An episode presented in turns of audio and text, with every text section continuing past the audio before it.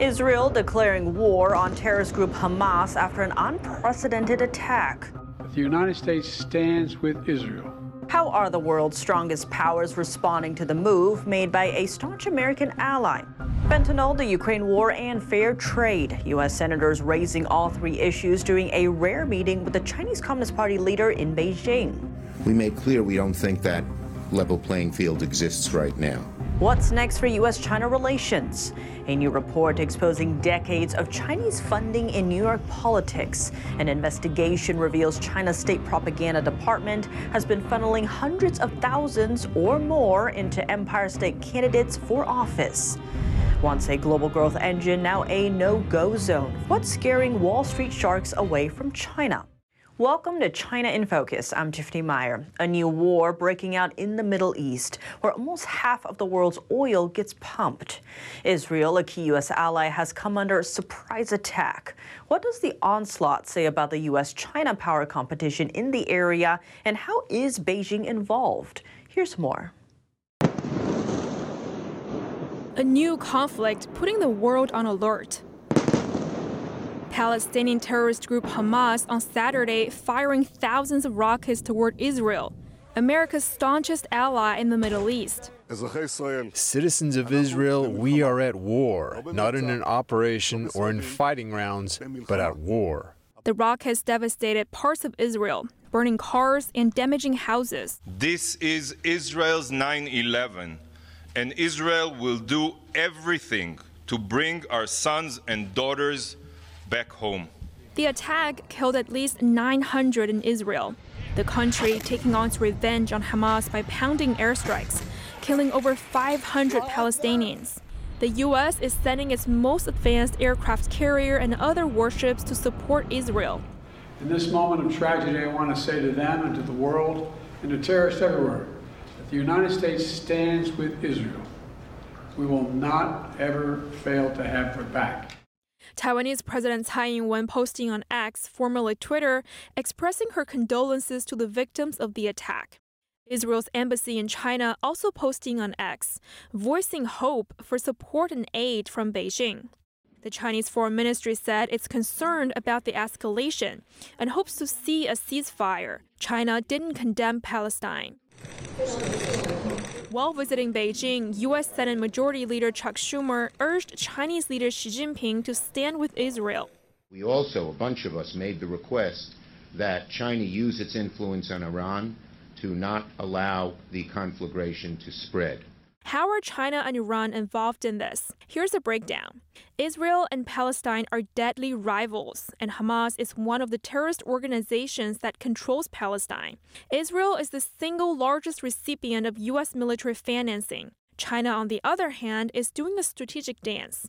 It's Israel's third largest trading partner, but has been showing support for Palestine. At the same time, China props up Iran, which sends money and weapons to Hamas. Both Iran and Hamas want to wipe out Israel. According to a 2014 report from cybersecurity website Krebs, Chinese military hackers stole sensitive information on Israel's missile defense system. And because of it, there are suspicions that China might have lent a hand to Israel's enemy. A key Biden administration strategy tested by Hamas' unprovoked attack on Israel. The White House has said it would focus on bringing calm to the Middle East, then focus on China. As President Biden pledges unwavering support for Israel, some Republicans are criticizing him for releasing frozen Iranian funds. Hamas and other terrorist groups could benefit from the money. NTD's Jeremy Sandberg has more. U.S. Secretary of State Antony Blinken said Sunday that Iran has not been able to spend a single dollar of the $6 billion in funds unfrozen in a U.S.-Iran prisoner exchange in September. The account is closely regulated by the U.S. Treasury Department, so it can only be used for things like food, medicine, medical equipment. House Foreign Affairs Chief Mike McCaul says he's concerned about the $6 billion in lifted sanctions. And I don't think it played a part in this event, but it certainly could play a part in any future terror activities. McCaul and his panel's ranking Democrat, Gregory Meeks, are pushing for the immediate passage of a resolution pledging support for Israel.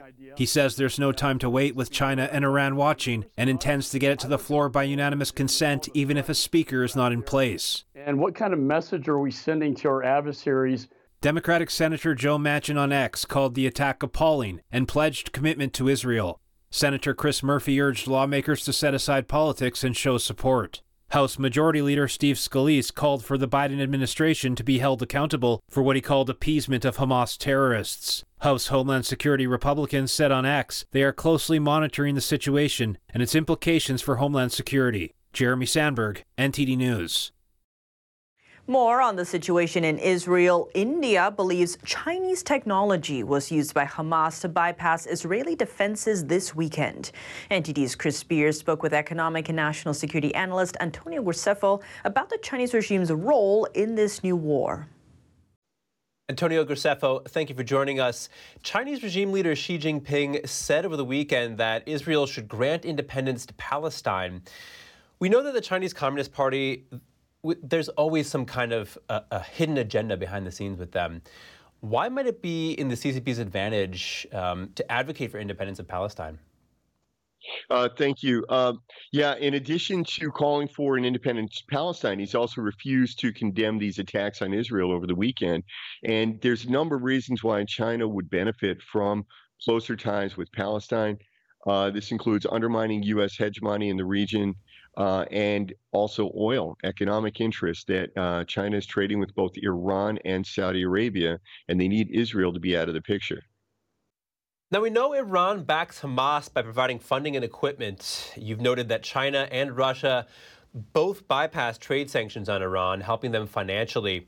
Given this, how should we view China and Russia's role in the attack? So there's definitely a link in that, China underwrites the Iranian regime, and the Islamic Revolutionary Guard Corps of Iran is credited with having supported, Hamas credits them with having supported their invasion, helping them plan it, giving them the go-ahead. We also suspect that Chinese technology was used to breach Israel's defense perimeter.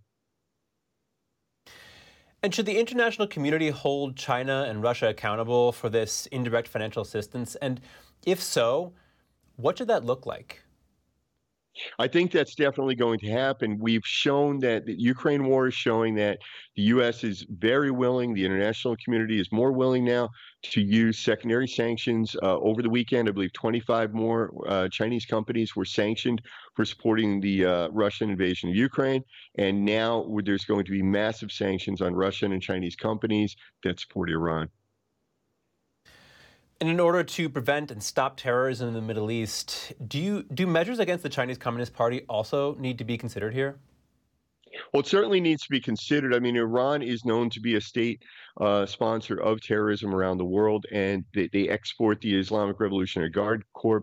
They're present in Syria and various places around the world, also supporting Hamas, who's all over the world. So clearly, Iran is sponsoring these groups, and they're getting a lot of their money from China. And now, we know China in Xinjiang targets Muslims there, but in this instance, they're supporting Muslims. This seems double standard. Yes, China tries to present an image to the world that they're supporting Muslims, and they've got all the Belt and Road Muslim countries to basically keep quiet about what's happening in Xinjiang. Palestine is keeping quiet about what happened in Xinjiang, and so China presents themselves to the world as a friend of the Muslims, and they say that the United States is an enemy of Muslims. All right, Antonio Graceffo, thank you again. A rare meeting is happening in Beijing. Chinese Communist Party leader Xi Jinping now holding talks with U.S. congressional leaders for the first time in 8 years. What are the key takeaways? Let's take a closer look. We have 1,000 reasons to improve China-U.S. relations and not a single reason to ruin them. That's what Xi told U.S. Senate Majority Leader Chuck Schumer on Monday. Schumer is in Beijing with a delegation of 6 senators. We welcome this competition. However, we do not see conflict. During the meetings, Schumer said the top goal of the delegation's visit is to seek fair trade between the two countries. He also raised issues like Chinese companies supplying chemicals for fentanyl production and China's potential support to Russia in its war against Ukraine. We made clear to President Xi that America wants fairness and stability. At the foundation of the relationship must be a level playing field for American businesses and workers, as well as responsible competition. We made clear we don't think that level playing field exists right now. The delegation will also visit South Korea and Japan as part of a three-country tour. The trip comes as Beijing and Washington try to lay the groundwork for a possible meeting between President Biden and Xi Jinping in November. $1 million in Chinese money reportedly greasing the wheels of New York's political system. An exclusive investigation from Newsweek is calling out cases of funding from Beijing, landing in dozens of lawmakers' pockets. The report reveals decades of donations, mainly from community groups. The groups are closely linked to Beijing's United Front Work Department, which takes direct orders from the Chinese Communist Party's top body. Experts in the West accuse it of serving as a propaganda and espionage arm and of aiding Beijing's transnational repression. Here's a list of just a few that have gotten backing. Former New York Senator and presidential candidate Hillary Clinton, New York Congressmember Grace Meng, who named a day after a Chinese businessman in her district after taking thousands in donations. The man is now facing charges for acting as a Chinese agent and helping Chinese authorities force a U.S. resident back to China against their will. As for others, New York City Mayor Eric Adams and New York Governor Kathy Hochul. The money also went to candidates for New York's city government, state assembly, and Senate, plus district attorney, attorney general, judges, and the governor's office. Based on the findings, in the past 10 years alone, these Beijing-linked community groups spent at least $600,000. Newsweek reports that over 600 groups have links to the United Front Department in the U.S. 130 of them are based in New York. Donations from similar groups have been identified across the country. Once a market-area foreign investor wanted a slice of, now a no-go zone. Times have changed and foreign businesses are thinking twice about sending people to China. Tammy Krings is chief executive of ATG Travel Worldwide. She told the Wall Street Journal that about 25% more U.S. companies canceled or delayed business trips to China in recent weeks. Dale Buckner, chief executive of U.S. security firm Global Guardian, told the Journal that American companies are also imposing more security measures for their employees in China, including background checks and keeping an eye on social media. That's to make sure employees don't share anything online that Beijing could deem anti-China. Those could include posts supporting pro-democracy movements in Hong Kong or speaking out against forced labor in Xinjiang. Posts like these could put employees at risk of detention in China. The self-censorship is even going as far as checking if employees have ever served in the U.S. military or have any dual nationalities. Both could also be problematic in China. All this came after the Chinese regime barred two executives of foreign companies from leaving the country. One is a senior executive at U.S. risk advisory firm Kroll. The other is a senior investment banker at Japanese firm Nomura. Washington giving the green light to a new proposal. Two major South Korean chip-making firms will be allowed to send American-made equipment to their China plants. That's to allow the world's two biggest memory chip makers to operate in the world's biggest chip arena in the long term. Samsung and SK Hynix are exempt from a license requirement by Washington. It restricts American-made microchip technology from flowing into China. According to South Korea's presidential office, the decision is already in effect. Samsung and SK Hynix are ranked as two of the world's largest chip makers. The companies have invested billions of dollars in their semiconductor facilities in China. Coming up, shots fired in the Middle East. A deafening explosion inside Israel sent one of Washington's biggest allies into an all-out war. Over the weekend, terrorists launched a surprise attack on Israeli soil. As the death toll continues to climb, China is calling for a ceasefire while reiterating its support for Palestine, where the terrorist organization is based. What's China's stake in the region? And is Beijing going to draft a peace deal? To discuss, we have Brandon Weichert, a geopolitical analyst and senior editor for 1945.com. More on that after the break here on China in Focus.